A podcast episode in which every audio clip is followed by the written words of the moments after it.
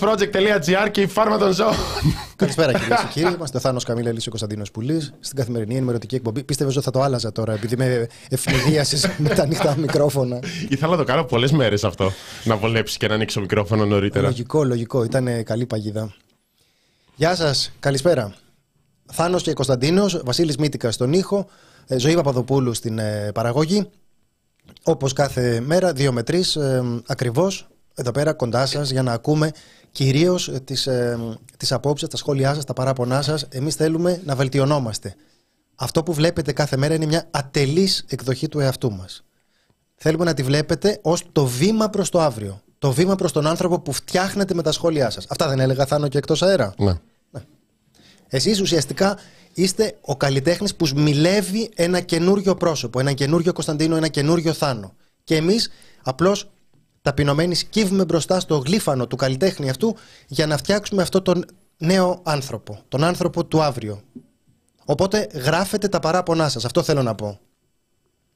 Καλησπέρα σε αγαπημένους, αγαπημένες από όπου και αν μας ακούτε, είτε είστε στο YouTube, είτε μας ακούτε μέσω ραδιοφώνου, live, κονσέρβα κλπ. Σε όποιο σημείο του σύμπαντος και αν είστε, σε όποιο εξωτικό νησί και αν βρίσκεστε. 3-2-1 και σύνθημα 0. Παιδιά, για τα συνθήματα, σήμερα στις 4, στην νομική. Οπα. Μιλάει κάποιος Κωνσταντίνος Πουλής σε μια εκδήλωση. Κάποιος, τον ξέρω, τον έχω, τον έχω δει στο The Press Project. Ναι. Πολύ, πολύ καλός. Ναι, είναι εκδήλωση από τη Συντονιστική Επιτροπή Κατάληψης του ΦΟΥΣΟΥ Επικοινωνίας και Μέσων Μαζικής Ενημέρωσης. Στον ασχοληθούν τώρα με προπαγάνδα στα μίντια, κυβερνητικά αφηγήματα από τον πόλεμο από στην ε, Παλαιστίνη μέχρι τις ιδιωτικοποιήσεις και θα μιλήσουν Κωνσταντίνος Πουλής, δημοσιογράφος και εκδότης. Τα ακούς, Δάνο, για σένα το λέει αυτό. Ναι. Μου έχετε πάρει όλοι αέρα εδώ πέρα. Έχουμε γίνει αφεντικά και δούλοι. Δημοσιογράφος και εκδότης, Δάνο. και ζωή. Και Βασίλειο. Και ε, Πάνος Πέτρου, ε, συντάκτης και αρθρογράφος στην εφημερίδα Εργατική Αριστερά. Δεν έπρεπε να με βάλουν με έναν εκδότη. Να είναι, ξέρω εγώ, ο Παπαχελάς, ας πούμε, δίπλα. Θάνο, τώρα διαβάζει κάποιο σχόλιο. Διαβάζει σχόλια, ναι, ναι. Φαίνεται. Σεβασμός μηδέν. Αυτός ο Κωνσταντίνος Πουλή δεν έχει αφήσει κατάληψη για κατάληψη. Εντάξει. Εντάξει. Υπερβολές. Περάσαν αυτές οι εποχές που κάναμε τουρνέ καταλήψεων. Η τελειότητα είναι μια ουτοπία, Κωνσταντίνε Πουλή. Ναι, αλλά κάθε μέρα είμαστε λίγο καλύτεροι χάρη στα σχόλια που αφήνετε στο chat, παιδιά. Και αυτό, αυτό έλεγα και, στον, ε, και στο Θάνο. Τραμπαλάδο, 10 ευρώ, καλή εβδομάδα, σας πρόλαβα από την αρχή και το γιορτάζω. Έτσι ξεκινάει σωστά. 10 ευρώ, 10... Έτσι ξεκινάει. Έτσι είναι, καλά εβδομαδούλα. Ευχαριστούμε πάρα πολύ. Έχω να σας ακούσω μια εβδομάδα σαν να έχω ηρεμήσει λίγο. Ήρθα να νευριάσω πάλι. Τώρα ακούς, βλέπεις αυτό το πράγμα, το πράγμα, όχι την εκπομπή, και νευριάζεις, είναι δυνατόν. Είμαστε οι άνθρωποι σου. Θες να νευριάσεις, θες να σου ανέβει το αίμα στο κεφάλι, είμαστε εδώ. Και πού είναι; Λουκία, Θάνο, είδα παλιά φάρμα όπου έλεγες ότι το ρίσκ είναι της γενιάς σου. Όχι είναι της γενιάς του Κωνσταντίνου, απλά δεν, τον, δεν το ξέρει. Είναι τόσο παλιό το ρίσκ. Το επιτραπέζιο. Είναι πολύ πιθανό να έχει δίκιο γιατί δεν παίζω επιτραπέζια. Okay. Συχαίνω με τα επιτραπέζια. OK. Okay. Είχα την εντύπωση ότι όταν είχα αρχίσει να το. Όταν το έμαθα εγώ ήταν καινούριο. Δεν ξέρω, Θάνο. Όσο γερνάμε, πλησιάζουν οι ηλικίες. Είναι σαν τα παιδιά στο δημοτικό, ξέρεις, που είναι πρώτη με τετάρτη δημοτικού, είναι πάρα πολύ μακριά. Αλλά όταν είναι τώρα ο ένας 73, ο άλλος 75, λες σιγά τη διαφορά κιόλας. Mm-hmm. Οπότε, όσο περνάει ο καιρός, θα πρέπει να το νιώθεις κι εσύ ότι πλησιάζουμε. Αρχίζουν να απομακρύνονται και οι εφηβικές σου αναμνήσεις. Δηλαδή, λες, ε, έχει αλλάξει σύστημα εισαγωγής στο πανεπιστήμιο, ξέρω. Αναρωτιέμαι. Πόσα παιδεία υπάρχουν. Κουβέντα για τη δεύτερη ανασκόπηση. Ε, ναι, δεν βγάλαμε δεύτερη ανασκόπηση. Αυτό ισχύει. Το είπαμε, δεν το κάναμε. Το θέμα ήταν καθαρά κούρασης. Ε, δεν τα καταφέραμε. Δεν, δεν θα ήταν Σταυρώστε μας, δεν βγάλαμε δεύτερη ανασκόπηση. Δεν θα ήταν ποι, ποιοτική κλπ. Σταυρώστε μας. Δεν βγάλαμε δεύτερη. Θέλατε και τρίτη, τέταρτη, τι θέλατε; Είχαμε κάθε μέρα; Είχαμε επηρεαστεί από το τεράστιο πανελλαδικό συλλαλητήριο και είχαμε πάρα πολλά κέφια εκείνη την Πέμπτη που το υποσχεθήκαμε. Οπότε ήταν σε φάση. Θα βγάλουμε δύο, θα ναι, βγάλουμε. Χαμός θα γίνει. Είχα, είχα πιει κιόλας εγώ. Δεν ξέρω τι με, τι με έπιασε. Κάπως ε, είχα μπει στο chat και είχα αναθαρίσει κιόλας. Σα σας βλέπω κιόλας. Στη γενιά του Κωνσταντίνου είχε εφευρεθεί το χαρτί. Θάνο, έχεις κάποιο σχόλιο; Εγώ, όχι, ο κόσμος τα λέει. Ο ηλικιακός ρατσισμός περνάει έτσι, ε. Δεν πειράζει. Θα ευχαριστούμε που ήρθατε στη συναυλία της Ανοιχτής Ορχήστρας. Παιδιά, ξέρετε, είμαστε φαν. Αλίμονο. Αλίμονο, αλίμονο. Στηρίζουμε ανοιχτή ορχήστρα, αγαπάμε ανοιχτή ορχήστρα. Απρόσμενο που λες να μισεί και τα επιτραπέζια. το κάνετε, ε, δίνετε μια εικόνα ότι είμαι εντελώς ε, ασυνάρεστος, ότι δεν μου αρέσει τίποτα. Νομίζω ότι είναι υπερβολικό αυτό. Να δείτε τώρα, ένα-ένα τα θεματάκια, τι ωραία που θα τα, που θα τα πάμε. Παιδιά, το σχέδιο ήταν να, βγάζουμε, να βγάλουμε την ανασκόπηση για τα ομόφυλα ζευγάρια κανονικά την, ε, να γυριστεί την ε, Παρασκευή και να γίνει ένα ενδιάμεσο δίλεπτο επεισόδιο, όπως έλεγε το παραπλανητικό τηλεφώνημα του Θάνου Καμίλαλη. Θα γινόταν αυτό το δίλεπτο επεισόδιο λοιπόν την, ε, την Πέμπτη. Δεν έγινε έτσι. Ε, για όσους δεν ικανοποιούνται από αυτό το σχήμα, θέλω να πω μας ενδιαφέρει πάρα πολύ η άποψή σας και ε, στείλτε email με τα παράπονά σας. Υποσχόμαστε ότι όλα αυτά θα διαβαστούν και θα, μπορέ, θα μπορέσουμε έτσι να είμαστε καλύτεροι κάθε μέρα, κάθε εβδομάδα, κάθε μήνα πιο κοντά σε αυτό που θέλει το chat. Όπω έλεγα και πριν. Όπως έλεγα και πριν στα μικρόφωνα. το, θυμά, το θυμάται. Το, θυμάται. Ναι. Βασίλη, το θυμάσαι που το έλεγα αυτό; Ωραία, ναι. Να ξεκαθαρίσω ότι δεν φταίω εγώ που το ψήφισμα έχει 28 σημεία, φταίει η κυβέρνηση Μητσοτάκη. Δηλαδή δεν είναι ότι σε, σε έκραξαν στο Ευρωκοινοβούλιο μόνο για ένα πράγμα, την ελευθεροτυπία, ας πούμε, εντάξει, για το πράγμα τώρα. Τέταρτη εξουσία και δεν ξέρω εγώ τι. Είχε 28 πράγματα. Κάποια πρέπει να τα βάλεις. Έστω και περιληπτικά. Πήγατε στη συγκέντρωση της νίκης, ναι. Ε... Συνοδεύω σχολική εκδρομή στο Ευρωπαϊκό Κοινοβούλιο. Σας ευχαριστώ για την τελευταία ανασκόπηση. Βοηθάει πολύ στη συζήτηση με τα παιδιά. Παναγία μου, τι θα ακούνε και αυτά τα παιδάκια. Ε, τώρα που λέτε για την νίκη, παιδιά, ακούστε εδώ τώρα. Για την νίκη. Θανό, πολύ επιγραμματικά θα το πω. Από κοινωνιολογική σκοπιά, γάμος ίσον σεξουαλική συνένωση ίσον παιδιά. Για το λόγο αυτό, εξάλλου, ο γάμος θεωρείται ολοκληρωμένος μόνο με την τέλεση της σεξουαλικής πράξης. Ιωνό της ευτυχούς μελλοντικής αναπαραγωγής και νόμος ορίζει ότι η υποχρέωση των συζύγων για ε, τέτοιες γενετήσιες σχέσεις, φυσιολογικές γενετήσιες σχέσεις, αποτελεί στοιχείο της ουσίας του γάμου. Εξού και τα έθιμα με επίδειξη του ματωμένου σεντονιού που ατονούν μεν, τι να κάνουμε, αλλά μαρτυρούν πάντα τις βαθιές ρίζες του γάμου. Ε,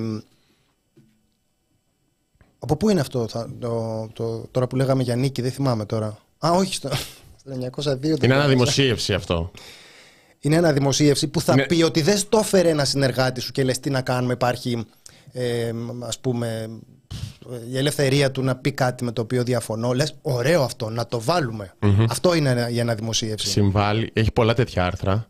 Θέλω να πω και στο 902 και στο Ριζοσπάστη συμβάλλουν στο πλαίσιο διαλόγου, όπου διαλέγουν μόνο τα άρθρα με τα οποία συμφωνούν και τα βάζουν εκεί πέρα. Και είναι διάφορα τέλος πάντων άρθρα για να προσπαθήσουν να δικαιολογήσουν τη σχέση του Κουκουέ με τα ομόφυλα. Είναι δικό μου guilty pleasure, θέλω να πω, από χθες το βράδυ να τα διαβάζω. Γιατί επειδή δεν μπορείς να το πας προς το ακροδεξιό πατρίδα, θρησκεία, οικογένεια, δηλαδή δεν μπορείς να χρησιμοποιήσεις αυτήν την πολύ έτσι απλή επιχειρηματολογία, η woke agenda και δεν ξέρω εγώ τι, προσπαθείς κάπως, ναι, ναι, ναι, προσπαθείς κάπως να το φέρεις από εδώ, να το φέρεις από εκεί, να κάνεις αλματάκια, να αναφέρεις ματωμένα σεντόνια, το γάμο. Υπήρχε ένα άλλο άρθρο πολύ ωραίο που διάβασα, Κωνσταντίνε, το οποίο έλεγε ότι τα παιδιά γεννιούνται πρόωρα και μόνο στον άνθρωπο γίνεται αυτό και μετά υπάρχει η φροντίδα τα παιδιά γίνουν και πρόωρο. Ναι, το έλεγε. Δηλαδή, σε 9 μήνες είναι πρόωρο. Δεν υπάρχει πουθενά αλλού σε ζώο, ξέρω εγώ, που να γεννιούνται έτσι. Δηλαδή, γεννιέται, ξέρω εγώ, το, το σκυλάκι και κατευθείαν. Ναι, ναι, ναι. Και αν κάποιοι πληγώνονται ή πικραίνονται ή καταπιέζονται από τα σκληρά δεδομένα της βιολογικής και κοινωνικής πραγματικότητας, τι μπορούμε να κάνουμε; Καταπιεστείτε, ρε παιδιά, τι να κάνουμε; Ποιος είπε ότι η ζωή είναι η χώρα των θαυμάτων, όπου μπορείς να είσαι όποιος θέλεις και να ικανοποιούνται όλες οι επιθυμίες σου.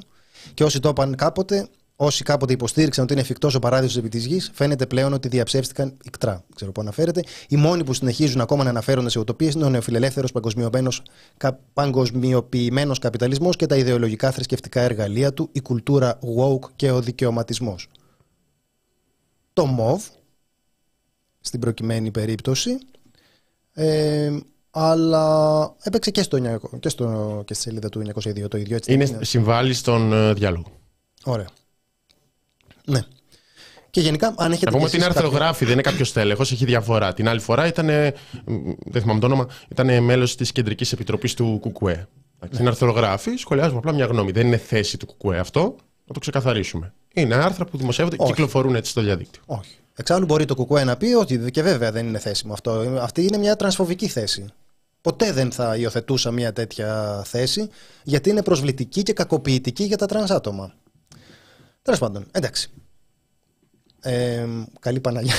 καλή Παναγιά γράφει το, γράφει το chat. Δεν ξέρω αν πήγατε ε, στην ε, συγκέντρωση αυτή στο, στο Σύνταγμα. Μμμ. Ε, είναι πολύ λογικό. Έβλεπα τις φάτσες ε, εκεί πέρα τον, ε, ε, τον κόσμο. Η χαρά της τηλεόρασης. Ποια είναι η χαρά της τηλεόρασης; Κατασκευάζεις ένα θέμα, πείθεις πάρα πολλούς ανθρώπους ότι τους νοιάζει. Αυτοί που όντως τους ε, νοιάζει είναι άνθρωποι οι οποίοι βρίσκονται σε μια θέση ευάλωτη και Αμυντική. υ- υ- υφίστανται την ε, κακία και το μίσος διαφόρων άσχετων οι οποίοι αποφάσιζαν ότι είναι πολύ μεγάλο θέμα για αυτούς και είναι μετά η χαρά της τηλεόρασης να παρουσιάζει από τη μια μεριά γραφικούς και από την άλλη τον Κυριάκο για προοδευτικό. Δεν είναι καταπληκτικό, μα είναι υπέροχο. Είναι δηλαδή ό,τι πρέπει. Λοιπόν, Ήθελα να ξεκινήσεις από αυτό. Ήταν, δεν ήθελα να ξεκινήσω από ήταν αυτό, ωραίο Θάνο, χόμπι. αλλά τα έφερε, τα έφερε η ζωή έτσι. Μοίρα. Ευχαριστώ, ζωή. ναι, δεν ήθελα. Ζουμπούλια για τον. ε, δεν θα έχουμε, όχι, δεν θα έχουμε τίποτα για, τα, για, για τον Άγιο Βαλεντίνο. Είναι, είναι, ε, δεν είναι αληθινός Άγιος της Ορθόδοξης ε, παράδοσης. Και, Εθανό, Ναι, ναι. Και είναι ο Άγιος των Ανθοπολών. μπράβο. Αυτά. Το παράδοξο διαχρονικά είναι ότι ο Κωνσταντίνος Πουλής που τον βλέπετε απέναντί μου έχει γράψει κείμενο υπέρ Αγίου Βαλεντίνου. Να το σημειώσουμε αυτό. Μπορείτε να το διαβάσετε, να είναι η ετήσια συνήθειά σας. Αλλά ενστερνιζόμαστε, η, κυβερν... η... η γραμμή του μέσου είναι επιβάλλεται από τον κύριο κύριο διευθυντή ραδιοφώνου, τον κύριο κύριο Σπύρο Γραμμένο, ο οποίος έχει ένα σχετικό τραγούδι και επομένως μας πιέζει να μην κάνουμε κάτι σχετικό με του Αγίου Βαλεντίνου. Εντάξει. Λογικό. Αλλά έχει πολύ ωραία παράσταση ο Σπύρος Γραμμένος στις 14 Φλεβάρι. Ε, λοιπόν, στις 14 ε, Φλεβάρι εγώ δεν θα είμαι στην παράσταση του Σπύρου, δεν θα είμαι ούτε στο ραδιόφωνο, γιατί θα είμαι στις Βρυξέλλες. Θα πάω στο Ευρωκοινοβούλιο που γίνεται η συζήτηση για τα τέμπη. Θα μιλήσουν οι συγγενείς των θυμάτων στο Ευρωκοινοβούλιο, οπότε θα μ, παραστώ στην ε, συνεδρίαση για να την ε, καλύψω για το μέσο μας. Οπότε μ, αυτός είναι και ο λόγος για τον οποίο το μέσο πενθεί. Όπως όπως καταλαβαίνετε, με δεδομένο ότι θα, θα λείπω εγώ. Πού όρεξη. Πού όρεξη, τι, τι κουβέντα να πεις. Κουβέντα δεν τους παίρνεις. Έστειλα φιλιά μέσω του Γραμμένου την Παρασκευή στην Πάτρα, ελπίζω να τα μετέφερε. Την άρθια μας φυλάει ο Γραμμένος. Εντάξει. Είπαμε. Ε, Γράφεις, κατά βάθος αγαπάει ο Κωνσταντίνος τον Άγιο Βαλεντίνο. Τι κατά βάθος, παιδιά, εδώ δεν κρατιέμαι. Έχω γράψει με κειμενάρα. Λοιπόν, Πρόεδρος ΟΣΕ, να ξεκινήσουμε σιγά σιγά Πρόεδρος την ΟΣΕ. επικαιρότητα. πρόεδρος ΟΣΕ. Ναι. Χωρίς τηλεδιοίκηση και πίνακες τοπικού χειρισμού, η γραμμή από Άνω Ιώσια έως Κιάτο. Ρωτάει η Μαρία Αναστασοπούλου σε εκπομπή του Αντένα τον κύριο Τερεζάκη, πρόεδρο και διευθύνοντα σύμβουλο του ΟΣΕ, για το αν ισχύει ότι το κομμάτι από Ιώσια μέχρι Κιάτο δεν έχει τηλεδιοίκηση. Και απαντάει ο κύριος Τερεζάκης, πολύ φυσιολογικά. Ισχύει. Όπως επίσης ισχύει ότι από τον Πειραιά μέχρι την έξοδο της Αθήνας στους Αγίους Αναργύρους και εκεί δεν έχουμε σηματοδότηση και τηλεδιοίκηση. Άρα οι σταθμάρχες βλέπουν όπως έβλεπε ο σταθμάρχης της Λάρισας την ημέρα του δυστυχήματος από τοπικό πίνακα. Συνεχίζει η κυρία Αναστασοπούλου. Ναι, αυτό γίνεται από την έξοδο των Άνω Ιωσίων μέχρι την είσοδο του Κιάτου δεν βλέπουν πλήρως. Το θέμα με αυτές τις ε, συζητήσεις είναι ότι κανείς δεν ε, ενδιαφέρεται ε, παρά μόνο όταν υπάρχει με, ένα δυστύχημα, έτσι δεν είναι. Αυτό είναι το πρόβλημα σε αυτές τις ε, περιπτώσεις. Δηλαδή ότι η συζήτηση γύρω από το δυστύχημα κρατάει πολύ λίγο, όσο κρατάει η ένταση γύρω από αυτό, αλλά μ, οι κουβέντες για την ε, κατάσταση των γραμμών δεν μπορούν να συντηρηθούν. Είναι κάπως ε, πληκτικές. Και αυτό είναι το δράμα μας. Ότι όταν, είναι, όταν ο κόσμος ε, πλήττει με αυτές τις ε, συζητήσεις, έχουν γίνει, είχαν γίνει ρεπορτάζ και πριν. Δεν είναι δηλαδή τόσο περίεργο. Δεν είναι πράγματα τα οποία δεν έχουν ακουστεί. Απλώς φανταστείτε το ε, θέμα. Η τηλεόραση μια χαρά θα ασχοληθεί με, με ένα θέμα που είναι πάρα πολύ δραματικό και κατόπιν εορτής καταγράφει την απώλεια ανθρώπινων ε, ζώων. Και θα το κάνει με τη γνωστή γαϊδουριά με την οποία συμπεριφέρεται η τηλεόραση στους οικείους των ε, θυμάτων. Αλλά μπορείς να πιέσεις όμως δημοσιογραφικά για κάτι τόσο γενικό. Ακόμη και τώρα που δημιουργείς συνειρμούς ενός πολύ νεκρού δυστυχήματος. Μπορείς να πιέσεις δημοσιογραφικά γι' αυτό; Προφανώς όχι. Δεν είναι μόνο θέμα ακούς. Δεν συμβαίνει αυτό.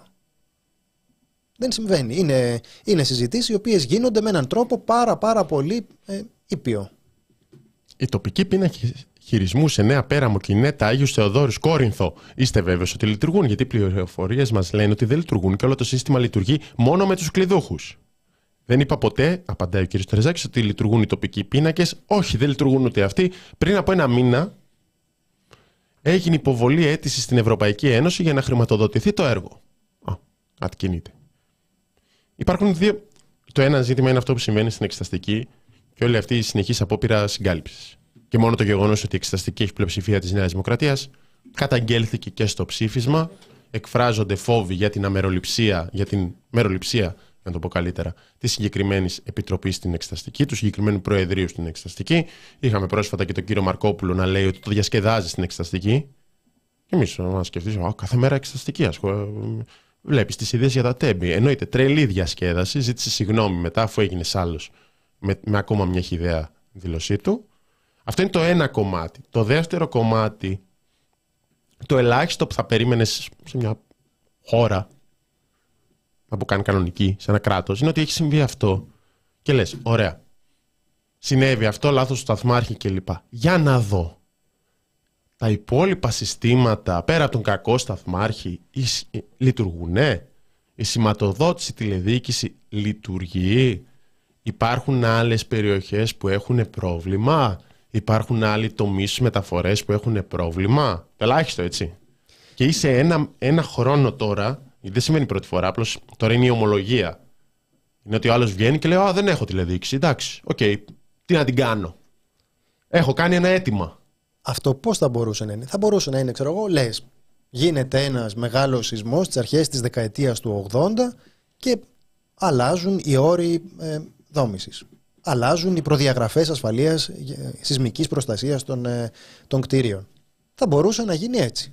Θα μπορούσε δηλαδή να πει κανείς ότι ε, δυστυχώς πολύ αργά, δυστυχώς έχοντας αψηφίσει προηγούμενες προειδοποιήσεις, οι οποίες δεν ελήφθησαν σοβαρά υπόψη εγκαίρως, έστω και κατόπιν εορτής, ωστόσο προστατεύοντας μελλοντικά θύματα, πιθανά, γίνεται κάτι.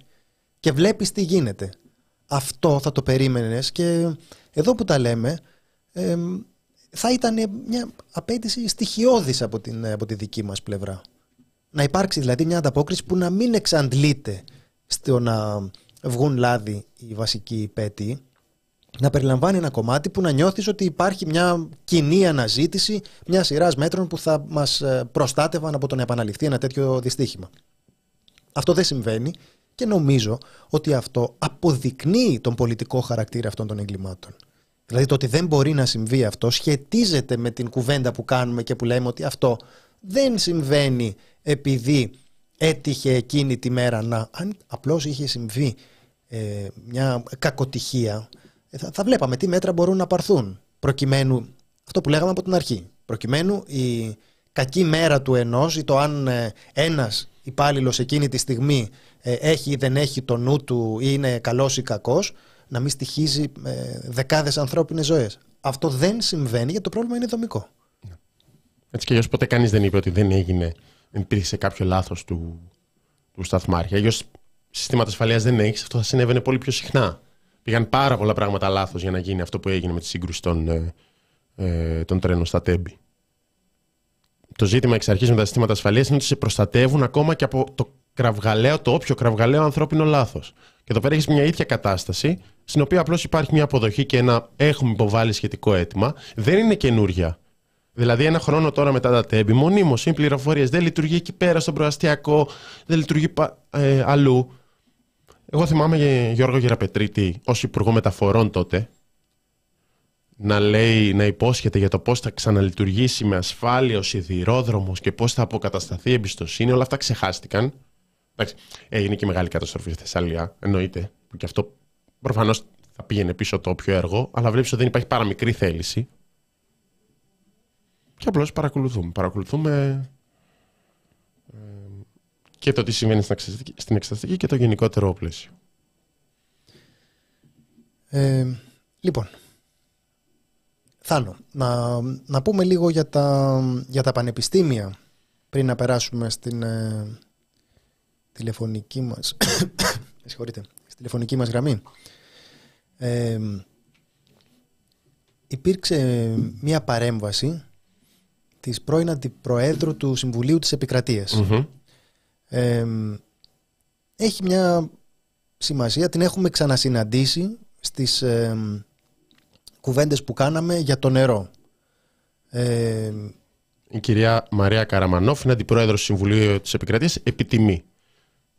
Πρώην αντιπρόεδρος ε, δηλαδή, πρόεδρος του, του Επιμελητηρίου Περιβάλλοντος και έκανε ένα εκτενές σχόλιο στην δημόσια διαβούλευση για το νομοσχέδιο για τα ιδιωτικά πανεπιστήμια. Και έχει, πέρα από το ότι έχει περάσει από το Συμβούλιο της Επικρατείας, πέρα από το ότι την προηγούμενη φορά που είχε ε, ανάλογο μεγέθους, ανάλογης, έτσι, ανάλογη κριτική σε ένα νομοσχέδιο δικαιώθηκε, ήταν για το νερό, όταν είχαμε ε, παρακολουθήσει το τι έλεγε στην αρμόδια επιτροπή της Βουλής. Έχει ένα ενδιαφέρον και πώς θέτει το ζήτημα. Συγκίνησε τον Κωνσταντίνο επειδή τα λέει έτσι και κάπως λογοτεχνικά σε κάποια σημεία. Ναι, τα πάντα ρί. Και το νερό στο ποτάμι δεν είναι ποτέ το ίδιο, μας λέει ο Ηράκλειτο. Πού τον ξανακούσατε, ρε, τον Ηράκλειτο, γίδια όλοι. Αυτό όμως δεν σημαίνει ότι η λέξη ποτάμι μπορεί για κάποιον να υποδηλώνει και το βουνό και για κάποιον άλλον και τη θάλασσα. Α, έτσι και το δίκαιο. Σας τα λέω καλά, σας τα εξηγώ Έτσι και το δίκαιο για να διασφαλίσει την εξέλιξη και προσαρμογή τους στις μεταβαλλόμενες κοινωνικές συνθήκες διαθέτει μεθόδους ερμηνείας. Συσταλτική, διασταλτική, συνδυαστική, τελεολογική. Η αγαπημένη σου είναι αυτή. Όλες όμως έχουν ως όριο τη σημειολογία. Και εξηγεί τι θα πει αυτό, δηλαδή πόσο λάστιχο μπορεί να το, να το κάνουμε το Σύνταγμα. Αυτό, είναι το, αυτό είναι το ερώτημα. Ναι. Παρακάτω, αφού αναλύει, αφού επικαλείται τα σχετικά το σχετικό άρθρο και τις σχετικές παραγράφους του άρθρου 16, αναφέρει η κυρία Καραμανόφ και λέει Μπορεί κάποιοι να διαφωνούν με τη σκοπιμότητα της ρύθμισης, όλοι όμως γνώριζαν και εξακολουθούν να γνωρίζουν ότι το ρήμα «απαγορεύω» και το επίρρημα «αποκλειστικά» δεν είναι δεκτικά ερμηνείας. Ε, ναι. Έτσι, αυτό είναι και αυτό που αναφέρει τον Ηράκλειο. Ποτάμι. Δεν μπορείς να πεις ότι το ποτάμι είναι βουνό. Ναι. Ε, δεν μπορείς να πεις ότι το ποτάμι είναι βουνό. Α, παιδιά, λοιπόν, επειδή δεν είστε νομικοί, είστε, είστε, είστε, λίγο μπουντρούγανοι. Φέρνει τον, πιερα... φέρνεις τον Πιερακάκη.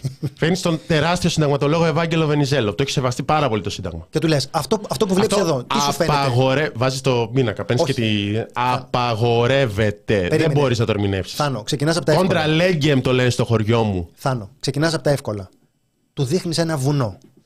Του λες, αυτό με τι σου μοιάζει; Σου λέει ποτάμι. Του λες, έλα τώρα, έλα, έλα. Ξανακοίτα, ξανακοίτα λίγο. Ε, εντάξει, βουνό. Ωραία. Του δείχνεις μετά και ένα ποτάμι. Αυτό, ε, εντάξει, εντάξει, ποτάμι. Με απλά λόγια, γιατί περαιτέρω νομική επιχειρηματολογία δεν αξίζει τον κόπο. Η συζήτηση για τα ιδιωτικά πανεπιστήμια που έχει ανοίξει από τον κοινό και όχι τον αναθεωρητικό νομοθέτη έχει ως αίρισμα μια πρωτοφανή στα νομικά χρονικά ερμηνευτική προσέγγιση υπολαμβάνει, θεωρεί ότι το νόημα τόσο των απλών λέξεων όσο και των νομικών ενιών είναι απολύτως σχετικό και δεν έχει αντικειμενικά όρια. Ότι η σημασία και η ερμηνεία τους είναι θέμα υποκειμενικής πεποίθησης και πολιτική επιλογής. Και λέει μετά.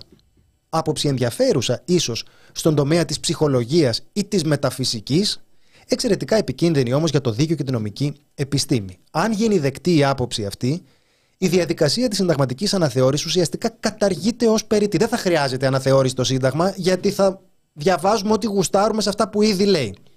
Αφού. Προσέθεσα με τα δικά μου λόγια, δεν ξέρω αν καταλάβατε την, Ναι, την, ναι. την υφολογική αυτή την ποικιλία. Αφού οι συνταγματικές διατάξεις θα προσλαμβάνουν το επιθυμητό κατά περίπτωση περιεχόμενο με τη μέθοδο της διασκευής τους δια της ερμηνείας. Δηλαδή θα λέει απαγορεύεται και θα εξηγήσει ότι εννοεί δεν απαγορεύεται. Και το χειρότερο, δεν θα υπάρχει κανένα εμπόδιο να επεκταθεί η τακτική αυτή και στις ανεπίδεκτες αναθεώρησεις διατάξεις του συντάγματος.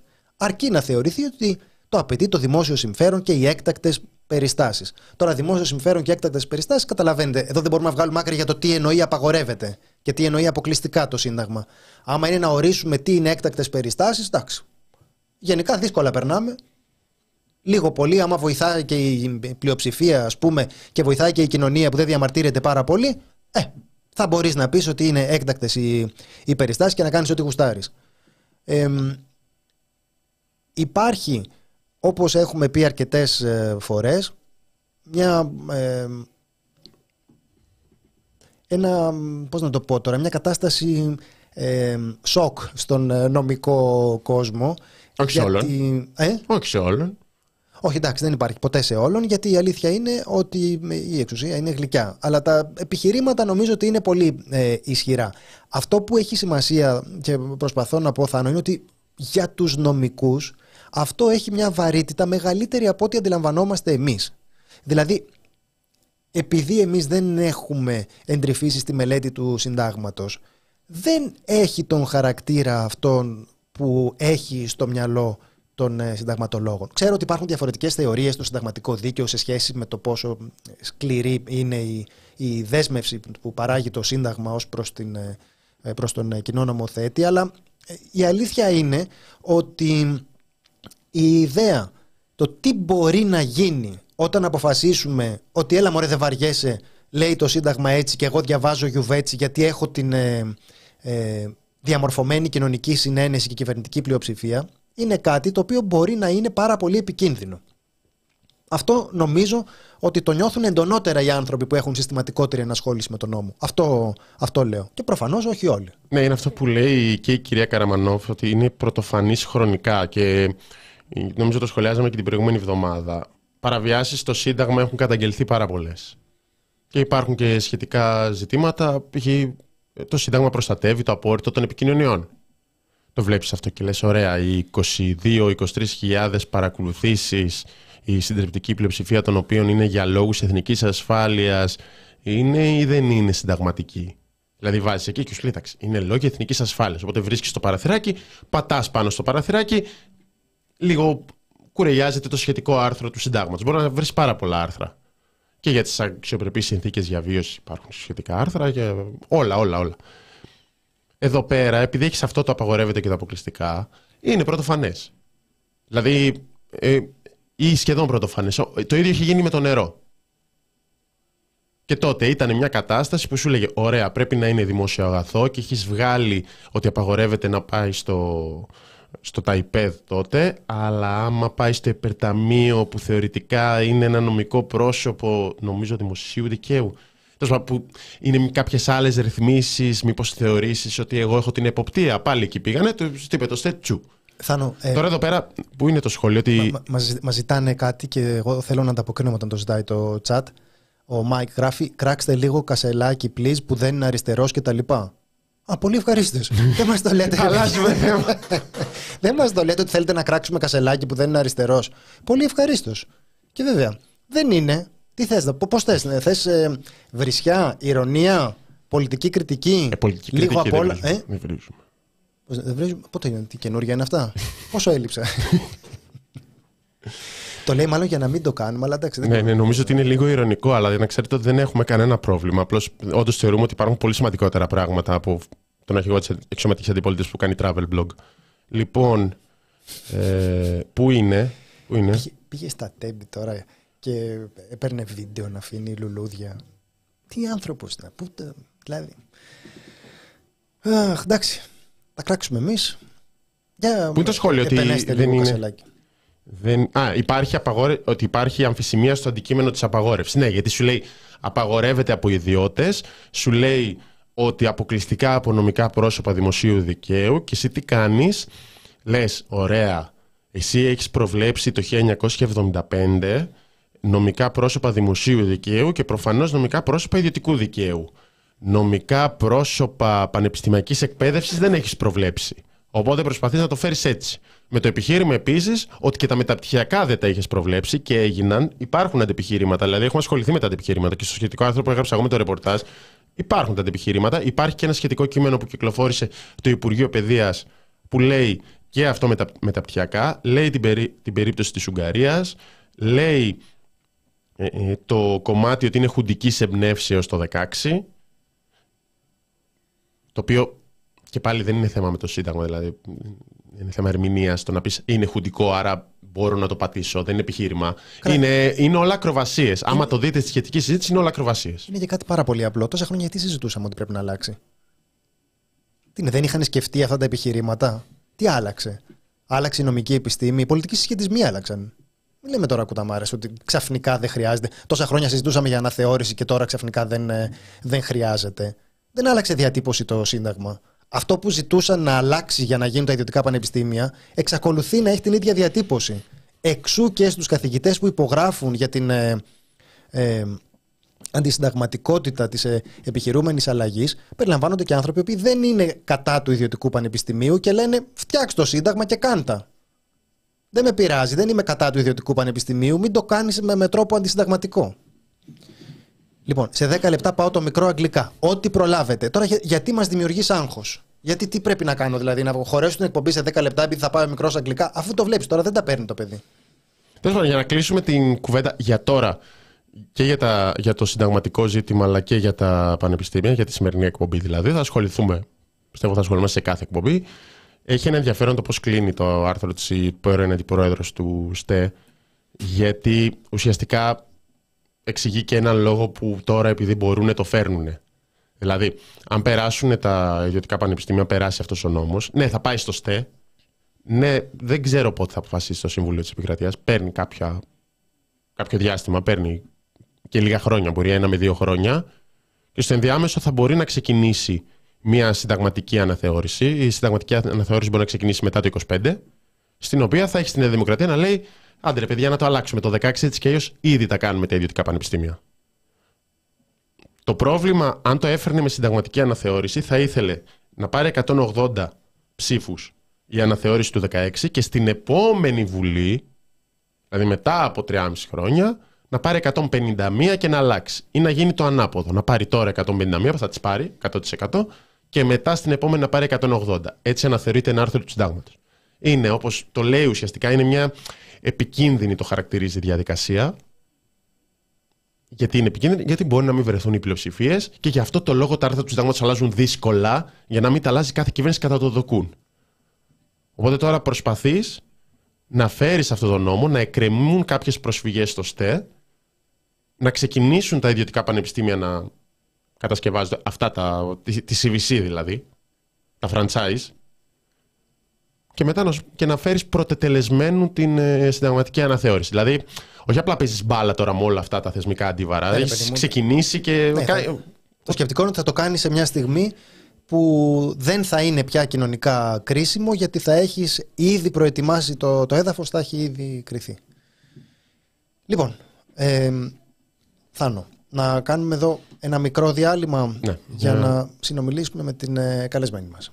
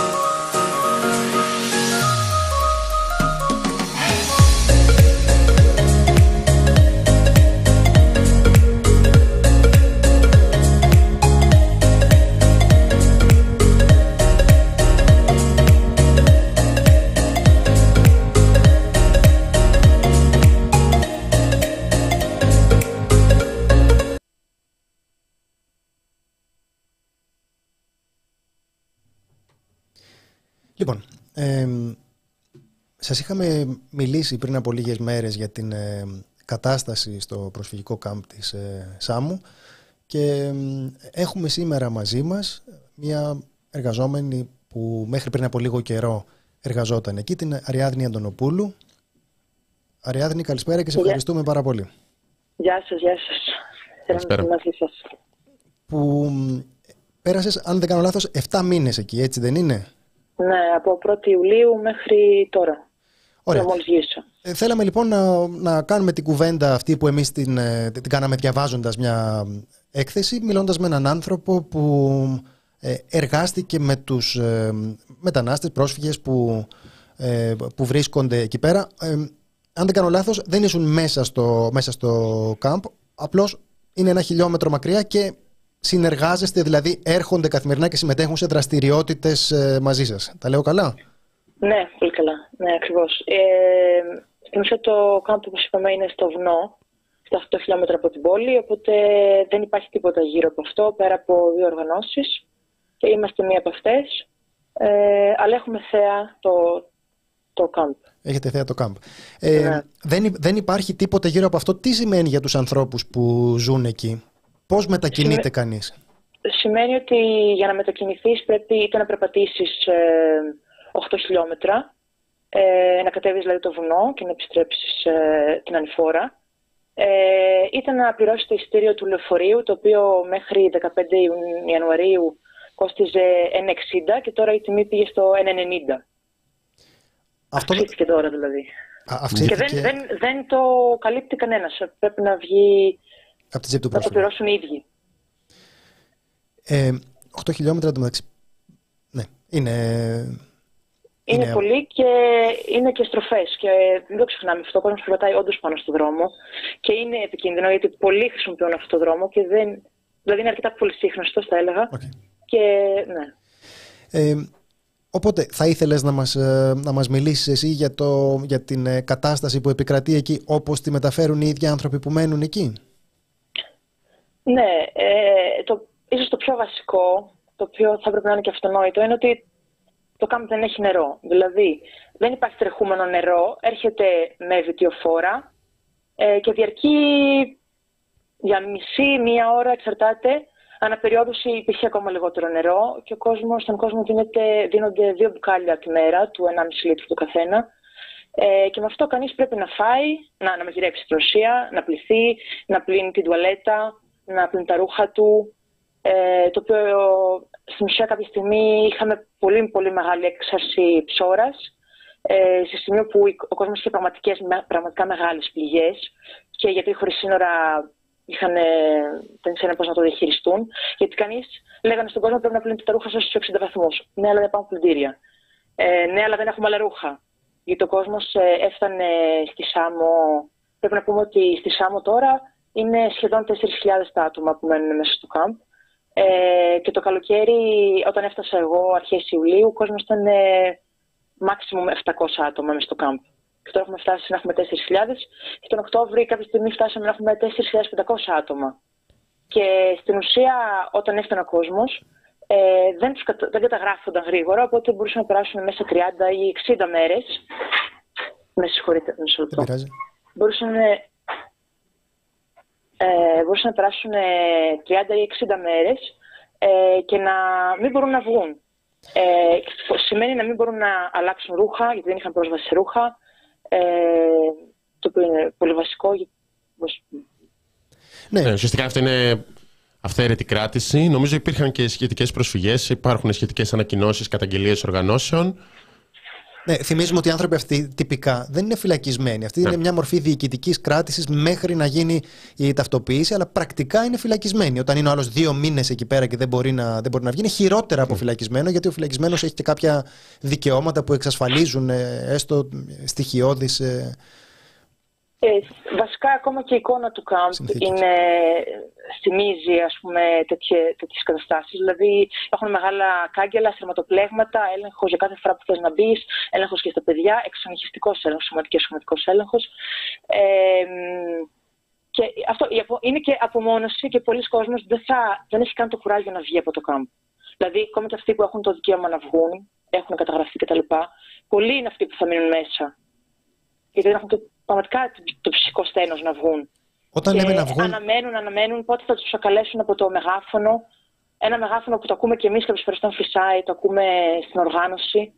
Ε, δεν είσαι ποτέ μακριά από το κάμπ στην ουσία. Ναι. Ε, να βγουν σημαίνει πηγαίνουν και πηγαίνουν στο βαθύ και ψωνίζουν. Αυτό, αυτό είναι όταν βγαίνουν αυτό κάνουν. Ναι. Τι είναι αυτό που είναι, αναφέρουν; Να δουν δικηγόρους, να δουν τις συναντήσεις, Να να, δουν- κάνουν τις συναντήσεις τους, ε, να πάνε σε άλλες οργανώσεις να λάβουν ρούχα ή κάποια ε, φαγητό, Εσείς τι κάνατε; κυρίως ψυχιατροφή. Ορίστε. Ε, εσείς τι κάνατε; Η δική, η δική σας οργάνωση με ποιο κομμάτι ασχολείται πιο συγκεκριμένα; Ε, εμείς στην ουσία μέχρι τον Δεκέμβριο ε, μαγειρεύαμε και σερβίραμε φαγητό, ε, αλλά κάνουμε κυρίως μαθήματα ελληνικών, ε, δραστικά κάποιες δραστηριότητες ε, που είναι ας πούμε μη τυπική εκπαίδευση, ζητήματα ε, διαπολιτισμικότητας, ισότητας φύλων και τέτοιες δραστηριότητες ε, και θεατρικό παιχνίδι ε, και επίσης ε, έρχονται στη, στο πλαίσιο της οργάνωσης οι γιατροί χωρίς σύνορα μία με δύο φορές την εβδομάδα. Κάνουν και αυτοί ε, προαγωγή υγείας ας πούμε και ε, συνεργαζόμαστε και με τους δικηγόρους, ε, ενημερώνουμε τον κόσμο για, τα, για όσα μπορεί να βρει στην πόλη, πρόσβαση στους δικηγόρους με τηλέφωνα. Να ρωτήσω κάτι. Γιατί τους μαγειρεύατε, δεν έχουν φαγητό στο κάμπ. Στο κάμπ το φαγητό από ό,τι μας λένε είναι κακής ποιότητας και λίγο. Ε, το φαγητό όμως είναι και ένας τρόπος ώστε να έρθουμε όλοι κοντά και να, να έχουν και κάτι να φάνε το οποίο θυμίζει τη χώρα τους ή τέλος πάντων ε, α- κάτι το οποίο να απολαμβάνουν. Και κάποιοι το θεωρούν ότι το φαγητό δεν είναι σημαντικό. Αλλά είναι πάρα πολύ σημαντικό και ένωνε, ένωνε τους πάντες και ήταν μια όμορφη στιγμή για όλους. Αλλά ήταν σημαντικό. Απλά τώρα ο αριθμός του κόσμου είναι πάρα πολύ μεγάλος και δεν μπορούμε να καλύψουμε αυτή την ανάγκη. Υπάρχει κάποια επικοινωνία με τις αρχές του κάμπ για όλα αυτά, δηλαδή κάποιο είδους διαμαρτυρία από εσάς, κάποιο είδους ενημέρωση που προφανώς το ξέρουν, αλλά αν ρωτάτε κι εσείς γιατί γίνεται π.χ. με το νερό, έχουν δύο μπουκάλια, αυτό που μας είπες κι εσύ. Νομίζω ότι κα- βασικά κάνουμε συνα... εβδομα- μηνιαίες συναντήσεις, ε, όλες οι οργανώσεις μαζί και με τα Ηνωμένα Έθνη, τα οποία έχουν μια πιο άμεση επικοινωνία με το ΚΑΜΠ και νομίζω ότι συζητάνε αυτά. Πρέπει, πρέπει να φτάσει Ε, κανείς στα ναι, Ηνωμένα Έθνη, δηλαδή για να. Στο, για να εννοούμε την υπάρξει. ύπατη αρμοστία το που Ναι, την έχει. είπατε- Ναι, ναι, ναι. Την είπατε αρμοστία, ναι, συγγνώμη. Είναι... Πρέπει- Όχι, είναι των Ηνωμένων Εθνών, καταλαβαίνω τι λες. Ε, Ναι. Μην γίνει κάποια παρανόηση, δεν υποβάλλεται κάποιο ψήφισμα. Ε, ναι, και δεν άκουσα το τελευταίο που...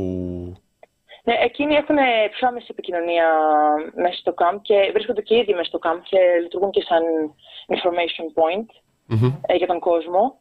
Ε, ναι. Πες Τώρα μου υπάρχουν κάτι. και διαμαρτυρίες για το φαγητό, δηλαδή και για να γίνουν ε, ε, transfers σε άλλα camp στην Ελλάδα. Πώς, μεταφορές. πώς διαμαρτύρονται, Ε, έχουν κάνει, δηλαδή, είναι κάποια ε, ε, πορεία, ας πούμε, στην, ε, στη Λέσβο Δεν είχα, ξέρω, το είχαμε νομίζω- δει αυτό. Είχαμε ναι, δει, είχαμε και... συγκεντρώνω- Δεν ξέρω ακριβώς η φύση συγκεντρών, δεν έχω μπει ποτέ κιόλας μέσα. Ε, έχουμε δει κατά καιρούς κάποια βίντεο τα οποία έχουν κυκλοφορήσει. Ε, αλλά και τώρα την Παρασκευή έγινε μια μεγάλη διαμαρτυρία σχετικά με το φαγητό και τις μεταφορές. Ε, είχαν βάλει το φαγητό στη μέση και ζητούσαν ε, καλύτερο φαγητό, καλύτερες συνθήκες. Αυτό μέσα στο κάμπ. Ε, Ναι, έγινε. οι διαμαρτυρίες είναι μέσα στο camp. OK. Από ό,τι Αυ- έχουμε καταλάβει. Αυτά τα, Αυτό τα μας μετέφεραν οι μεταφέρουν. ίδιοι, ή τα είδες σε βίντεο ή τα Μας τα συζητούσατε; μεταφέρουν. Σας τα μεταφέρουν οι Μας τα ίδιοι. μεταφέρουν. Τι είναι αυτό που κυρίως μεταφέρουν, τι τους απασχολεί περισσότερο, δηλαδή αυτά, από αυτά που σας ε, λένε, τι θα έλεγες ότι ξεχωρίζεις στα παράπονά τους; Ε, συνεχώς υπάρχει το παράπονο της πρόσβασης ε, στην υγεία, στην περίθαλψη. Το ΚΑΜ δεν έχει, δεν έχει καθόλου γιατρό μέσα. Ε, πάνε τρεις φορές την εβδομάδα γιατροί χωρίς σύνορα, αλλά αυτό δεν μπορεί να καλύψει 4.000 άτομα. Ε, και οι συνθήκες υγιεινής, δηλαδή ό,τι έχει να κάνει με ε, τις τουαλέτες, είναι πάρα πολύ άσχημη κατάσταση και, και παίρνει και αυτό το ανθρώπινο στοιχείο. Πολλοί μας λένε ότι δεν νιώθω άνθρωπος μέσα σε αυτές τις συνθήκες. Συν, η κρά- συν ότι πρέπει να περάσουν τον έλεγχο κτλ. Ε, συν οι συνθήκες υγιεινής. Ε, αυτά είναι δύο πολύ βασικά πράγματα. Ε, όταν λέμε τώρα... Ναι. Συγγνώμη, δεν ήθελα να διακόψω. Όχι. όταν λέμε ότι έχουν δύο μπουκάλια για να πιούν, να πληθούν και να ε, καθαρίσουν και την ε, τουαλέτα, ε, Προφανώς η πρώτη προτεραιότητα είναι να, να φας και να πιείς, δεν είναι να καθαρίσεις την τουαλέτα. Γι' αυτό και ακούμε αυτές τις ιστορίες τρόμου για την κατάσταση της ε, υγιεινής, υποθέτω. Ναι. Σε σχέση με την ιατρική φροντίδα, τι μεταφέρουν; Έχουν πρόσβαση σε γιατρό; Ε, μέσα στο ΚΑΜ δεν υπάρχει γιατρός. Είχαμε ακούσει ότι υπήρχε ένας ε, γιατρός ε, για περίπου ένα με δύο μήνες την περίοδο που ήταν ε, νομίζω Σεπτέμβρης-Οκτώβρης. Ε, κατά τα άλλα νομίζω υπάρχουν κάποιοι νοσηλευτές μέσα ε, και όμως όλοι όσοι υπάρχουν και ακόμα και οι γιατροί χωρίς σύνορα που πηγαίνουν τρεις φορές την εβδομάδα με γιατρό, ψυχολόγο και πώς λέγεται, midwife ε, και νοσηλευτή, ε, ε, πηγαίνουν εκεί τρεις φορές την εβδομάδα. Τις υπόλοιπες μέρες δεν υπάρχει κάποιος. Και υπάρχει και μια ψυχολόγος που υπάρχει από τον ΕΟΔΗ. Ε, κατά τα άλλα, δεν υπάρχει τίποτα άλλο και μετά τις 5, εκεί είναι το πρόβλημα, ότι δεν υπάρχει καθόλου ιατρική βοήθεια. Ε, και ακόμα και αν καλέσει το ΕΚΑΒ, δεν είναι σίγουρο ότι θα έρθει. Υπάρχει έτσι μόνο ένα ασθενοφόρο ε, στην πόλη, από ό,τι μας λένε. Ε, και στην ουσία το απόγευμα είναι μόνο μέσα στο κάμπ το security και η αστυνομία και μάλλον εκείνοι θα κληθούν να κάνουν τη διαλογή ποιος είναι σε πιο μεγάλη ανάγκη. Αλλά ακόμα και ένα ασθενοφόρο για 9.000 που είναι ο πληθυσμός της πόλης και 4.000 που είναι ο πληθυσμός του κάμπ, 13.000 άτομα για ένα, άντε ένα δεύτερο ασθενοφόρο να είναι ιδιωτικό, δεν ξέρω. Αυτό. Okay. Και στην αναμονή. Και γενικότερα, αυτό είναι και κάτι άλλο το που ήθελα να πω, ότι υπάρχει αναμονή π.χ. για το φαγητό. Κάποιες περιόδους, δύο-τρει ώρες, κανείς να περιμένει το φαγητό. Και εννοείται ότι. Κάποιε περιόδους, αλλά για κάποιε περιόδους κάθε μέρα, έτσι. Αυτό εννοούμε. Ναι, ναι, ναι, ναι, κάθε μέρα και ναι. όλα τα γεύματα. Καθημερινότητα. Ναι, ναι, ναι. Κάθε μέρα και όλα τα γεύματα. Δηλαδή, περνάς τη μισή σου. Ναι. Απλά η ένταση εντείνεται. Αναμονή για να μπει στο λεωφορείο, αναμονή για να περάσει τον έλεγχο, ε, την πρώτη πόρτα, τη δεύτερη πόρτα, ε, αναμονή για το φαγητό, αναμονή για τους γιατρούς, ε, αναμονή για να λάβεις κάποια ρούχα σε οργανώσεις, αναμονή για πολλά πράγματα. Και αναμονή γενικότερα, γιατί δεν ξέρουν ε, πότε θα έρθει μια θετική ή αρνητική απάντηση ε, και, και πολλοί, ας πούμε, θα, θα πούνε «Μα μου είχε πει ένα άτομο, ξέρεις, Αριάδνη, με ξέρεις. Θέλω να είμαι άνθρωπος. Ε, χρειάζομαι να είμαι δραστήριος, να κάνω κάτι. Αναμονή για τα πάντα. Ναι, γιατί αυτό που το περιγράφουν... Το ζήτημα της εργασίας είναι κάτι πολύ σημαντικό. Ναι. Ε, για... Αίσθησε ότι είσαι δραστήριο, ότι κάνεις κάτι. Ε, αυτό.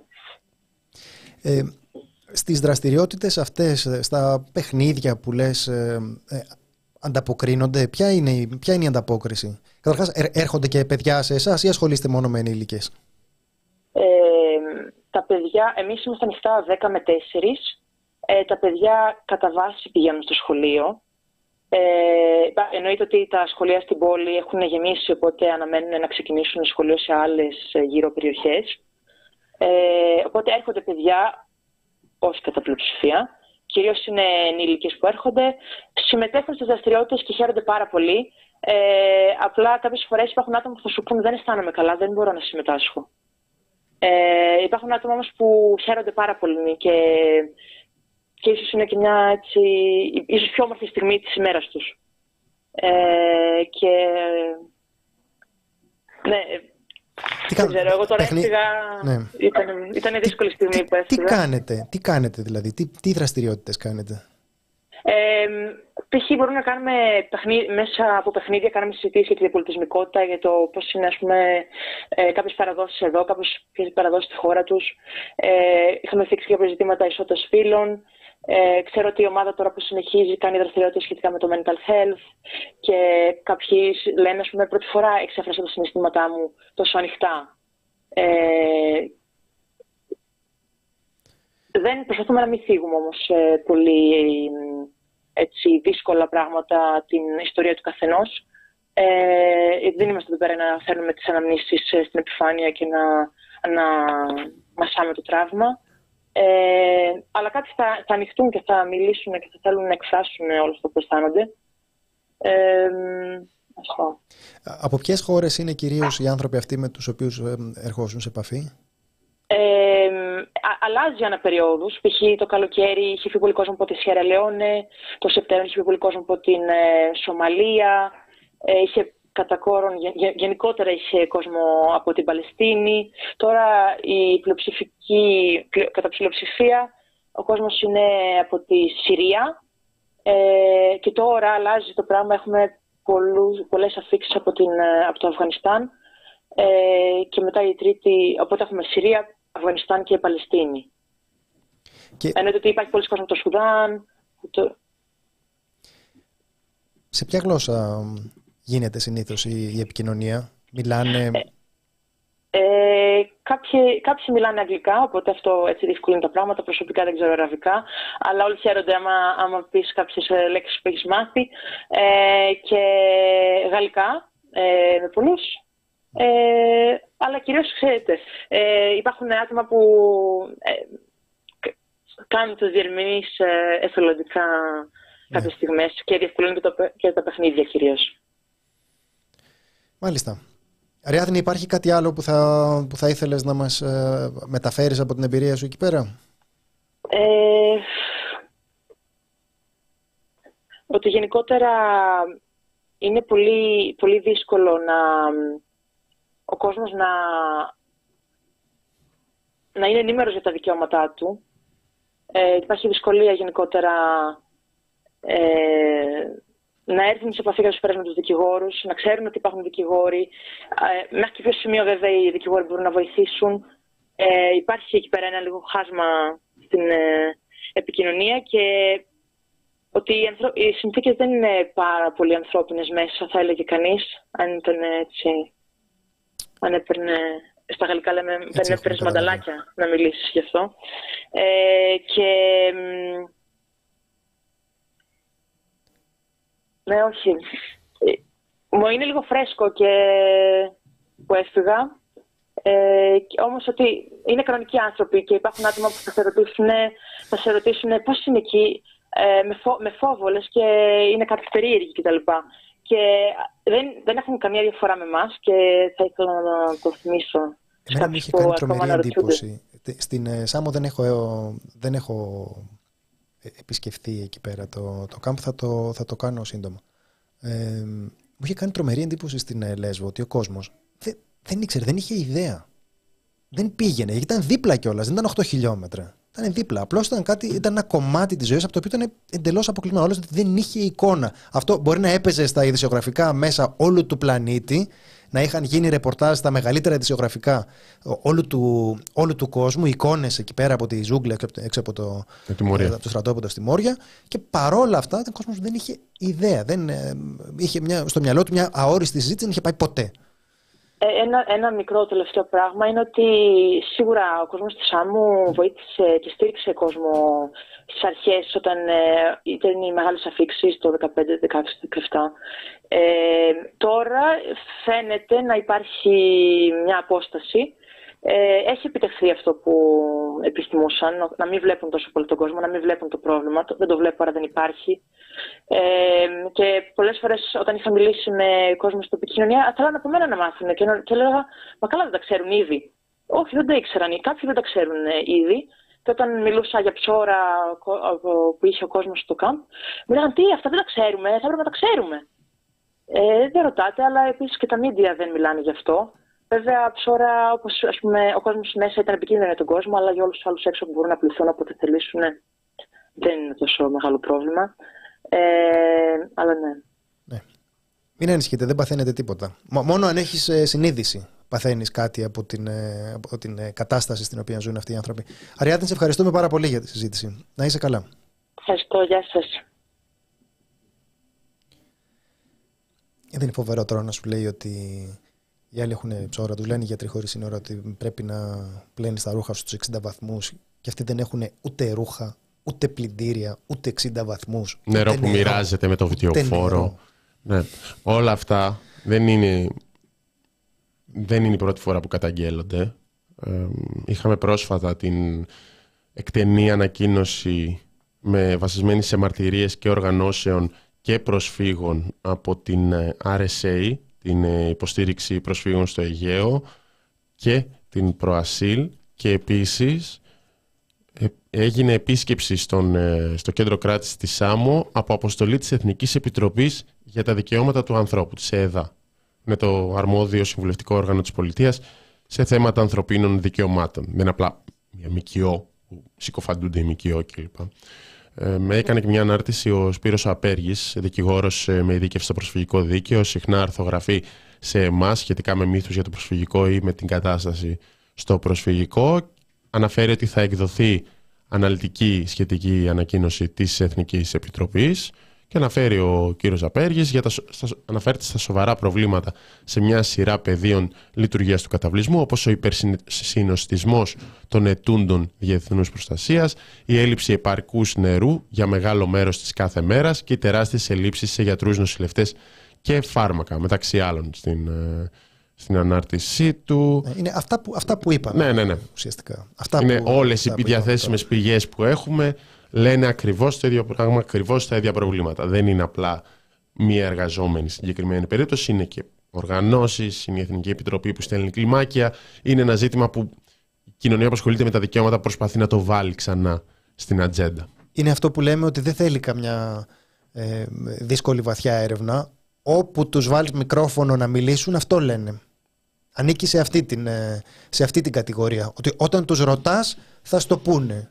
Οπότε το ερώτημα είναι αν κανείς έχει την ε, διάθεση, για να μην πω την ε, τσίπα, να ρωτήσει. Να ρωτήσει πώς είναι η, ε, πώς είναι η κατάστασή τους. Ναι. Αυτό είναι πολύ απλά το, το ερώτημα. Δηλαδή αν αντέχει η συνείδησή σου να συμβαίνει αυτό λίγο πιο πέρα από εκεί που βλέπεις.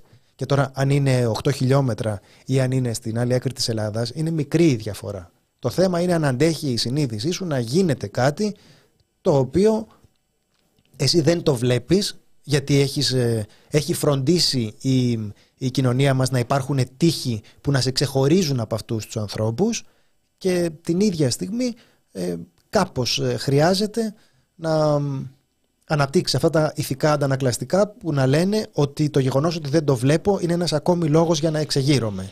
Ε, νομίζω ότι η δική μας υποχρέωση είναι να το, να το δούμε, να μιλήσουμε γι' αυτό και πολύ πολύ απλά να μην συμβαίνει. Τόσο απλά. Δεν είναι υποχρέωσή μας απλώς να, απλώς να μιλάμε. Είναι ένα τεράστιο ηθικό σκάνδαλο.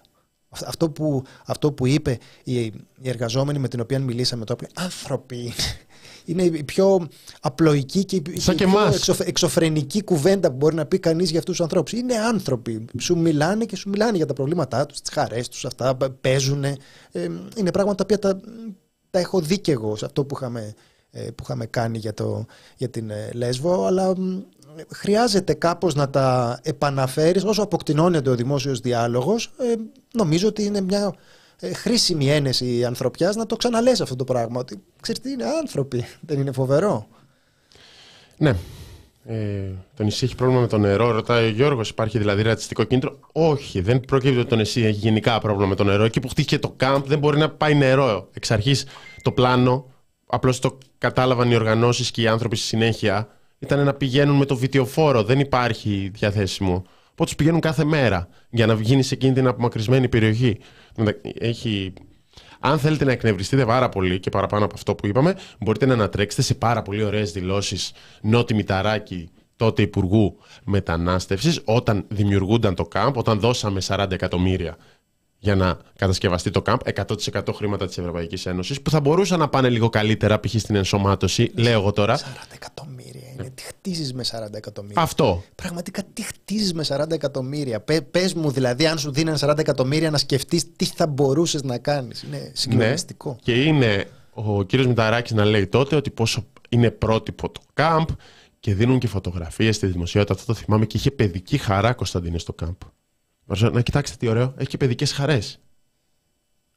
Και το παρουσιάζαν σαν αυτό το παράδεισο που θα κλειστούν οι άνθρωποι. Και από τότε ήταν οι γιατροί χωρίς σύνορα, το γράφαμε, το ξαναγράφαμε, που, μας, που ήταν εκεί και μας μιλούσαν και λέει: Δεν γίνεται. Υπάρχει ήδη, ήδη είναι επιβαρημένη η ψυχική τους υγεία. Πας να φυλακίσεις ανθρώπους με επιβαρημένη ψυχική υγεία. Δεν έχει σημασία αν μες στη φυλακή τους θα βάλεις και μια παιδική χαρά. Έχουν οι φυλακές παιδικές χαρές. Υπάρχουν αυτά. Ε, υπάρχουν, έχουν γήπεδα συγκεκριμένα. Έχουν χώρους, αλλά παραμένουν φυλακές. Λοιπόν. Τέτοιε χαρέ εννοούσα προφανώς στα γήπεδα, γήπεδα μπάσκετ και τέτοια. Δεν ξέρω εγώ τι, τι μπορεί να έχει κάθε φυλακή. Έχει προαυλισμό. Τα καταγγέλει καθημερινά η Κερφά, ναι, μιλάνε κάποιοι πολύ. Λοιπόν... Εκδήλωση συζήτηση. Στις 4 η ώρα στο κτίριο της κατηλημένης νομικής ε, Κωνσταντίνος Πουλής από το The Press Project Πολύ, πολύ ωραίο site, παιδιά. Πάρα πολύ ωραίο site. Και πάνω Πέτρου, συντάκτης και αρθρογράφος στην εφημερίδα Εργατική Αριστερά, να ε, έρθετε να τα ναι. πούμε εκεί πέρα. Το θέμα είναι κυβερνητικά αφηγήματα στα μίντια από τον πόλεμο ως τι ιδιωτικοποιήσει. Τι θα, τι θα πεις, ε, λέει και η Ελένη, λέω να πάω νομική, θα πάει κανένας φαρμαίος. Άντε, παιδιά, να μαζεύεστε. Όταν είδα ότι, το, ότι έγραφε Λέω να πάω νομική, νόμιζα ότι θέλει να σπουδάσει νομική. Και λέω τώρα. Μπορεί να έδω έτσι να. Εμπνεύστηκε γιατί ποτέ δεν αργά. Να δίνεις ραντεβού στο chat της φάρμας για να σπουδάσεις νομική. Θέλετε να, να σπουδάσουμε με νομική. Είναι κανένας άλλος να πάρουμε πτυχίο νομική. Γενικά είναι κάπως σημαντική η δικηγόρη τελευταία, δεν ξέρω αν το έχετε καταλάβει. Θα μας χρειαστούν, παιδιά. Ναι. Να έχετε καλές σχέσεις με δικηγόρους. Ακόμα πιο σημαντική. Ε, να πούμε στις μεγάλες νομοθετικές πρωτοβουλίες κυβέρνησης, μια που είπα δικηγόρη, πώς το κάνω, πώς το κάνω, δεν γέφυρα. Ε. Πολύ καλό. Ναι, ότι έχει κατατεθεί στη Βουλή το νομοσχέδιο για τους ποινικούς κώδικες Έχουμε κάνει σχετική ανασκόπηση γι' αυτό και προχθές στην μεγάλη συναυλία στα προπήλαια των φοιτητικών συλλόγων, που είχε πάρα, πάρα πολύ κόσμο, υπήρχε και σχετική παρέμβαση για, τους, ε, για το νομοσχέδιο τους ποινικού κώδικες. Δεν είχε γίνει αντιληπτό, μπορώ να πω, το πόσο σημαντική προς το χειρότερο είναι αυτή η αντιμεταρρύθμιση. Αλλά εντάξει. Γιατί σημαίνουν και πάρα πολλά και με τι να πρωτοασχοληθεί προφανώς. Αλλά... Όχι, είναι και μια ιδιορυθμία της ανασκόπησης ότι ασχολείται με πράγματα που μας φαίνονται σημαντικά. Οπότε μπορεί να μην τα συζητάει ε, κανένας και έτσι ε, είναι χρήσιμο να το, να το ξαναδείτε, να το, να το σκεφτείτε και να ενημερωθείτε. Αν δεν έχετε ε, εικόνα, ε, φοβάμαι ότι θα σας ε, σοκάρει όταν το αντιληφθείτε. Λοιπόν. Ναι, θα υπάρχει και σχετική εκδήλωση στο Vox. Αν μου δίνεις ένα λεπτό πριν φύγεις για νομική. Παρακαλώ. Να πούμε ένα μπράβο στον Άδωνο Γεωργιάδη για τα δωρεάν χειρουργία. Δεν είπαμε τα δωρεάν χειρουργία. Ένα μπράβο στον Υπουργό που κάτι που είναι δωρεάν πρώτα το καταπατά, φτιάχνει ουρές. Η Νέα Δημοκρατία δεν ήταν αυτός ο υπουργός, αλλά οι προηγούμενοι υπουργοί που πέρασαν ήταν και πολλοί. Φτιάχνει τις ουρές, τις δημιουργείς με την υποστελέχωση των δύο και τριών χρόνων και μετά έρχεται ο Άδωνο Γεωργιάδης και λέει: Δεν μπορώ να ανεχθώ να υπάρχουν ουρές αναμονής που να φτάνουν στα δύο και τα τρία χρόνια για ένα χειρουργείο. Οπότε τι κάνει, κάνοντας και ένα βηματάκι πίσω μετά το σάλο για τα απογευματινά χειρουργία επιπληρωμή, σου λέει εδώ είμαστε με χρηματοδότηση Ευρωπαϊκής Ένωσης, από Ταμείο Ανάκαμψης, όχι ΕΟΠΗ, οπότε τίθενται ερωτήματα γιατί αφού έτσι και θα ήταν δωρεάν με χρήματα του ΕΟΠΗ, τι γίνεται με τον ΕΟΠΗ, ρωτάει ο Πάνος Παπα-Νικολάου. ε, σε αναρτήσεις του, ο γραμματέας του ΕΝΓΕ. Έρχεται ο άνθρωπο και σου λέει δωρεάν απογευματινά χειρουργία. Και σκέφτεσαι, δωρεάν ήταν και πριν στο ΕΣΥ. 50.000 για να περάσει και πιο εύκολα το κομμάτι των χειρουργείων επιπληρωμή. Ναι, και επίσης, όταν λες δεν μπορώ να βλέπω ουρέ στα χειρουργεία, εντάξει, να μην μπορώ εγώ ως πολίτης ή ως ασθενής να το καταλάβω. Αλλά να μην μπορείς εσύ που είσαι υπουργός υγείας, δεν δικαιολογείται, γιατί εσένα είναι ευθύνη σου. Οπότε είναι κάπως ε, υποκριτικό, αν μου επιτρέπετε, και συγγνώμη για τη σκληρή γλώσσα, Θάνο. Όχι, Κωνσταντίνε, εκφράσου. εκφράσου. Λοιπόν. Ελεύθερα. Ναι. Ε, δεν ξέρω αν το είπατε, αλλά θα υπάρξει. Α, θα υπάρξει live η εκδήλωση στην νομική. Ρε παιδιά, αυτά τα λένε από πριν. Ε, έπρεπε να το ξέρω να προετοιμαστώ. Πάω έτσι χυμαδιό εγώ και θα, θα υπάρχει. Θα βάλεις που κάμισο. Πας με το σακάκι. Θα όταν λέω να ετοιμαστώ, δεν είμαι για Αγγελοπούλου να πάω να ραφτώ για να, για να μιλήσω. Εννοούσα την ομιλία. Σκάει με σακάκι στη, στην κατάληψη στην νομική. Θα τη δω ανασκόπηση.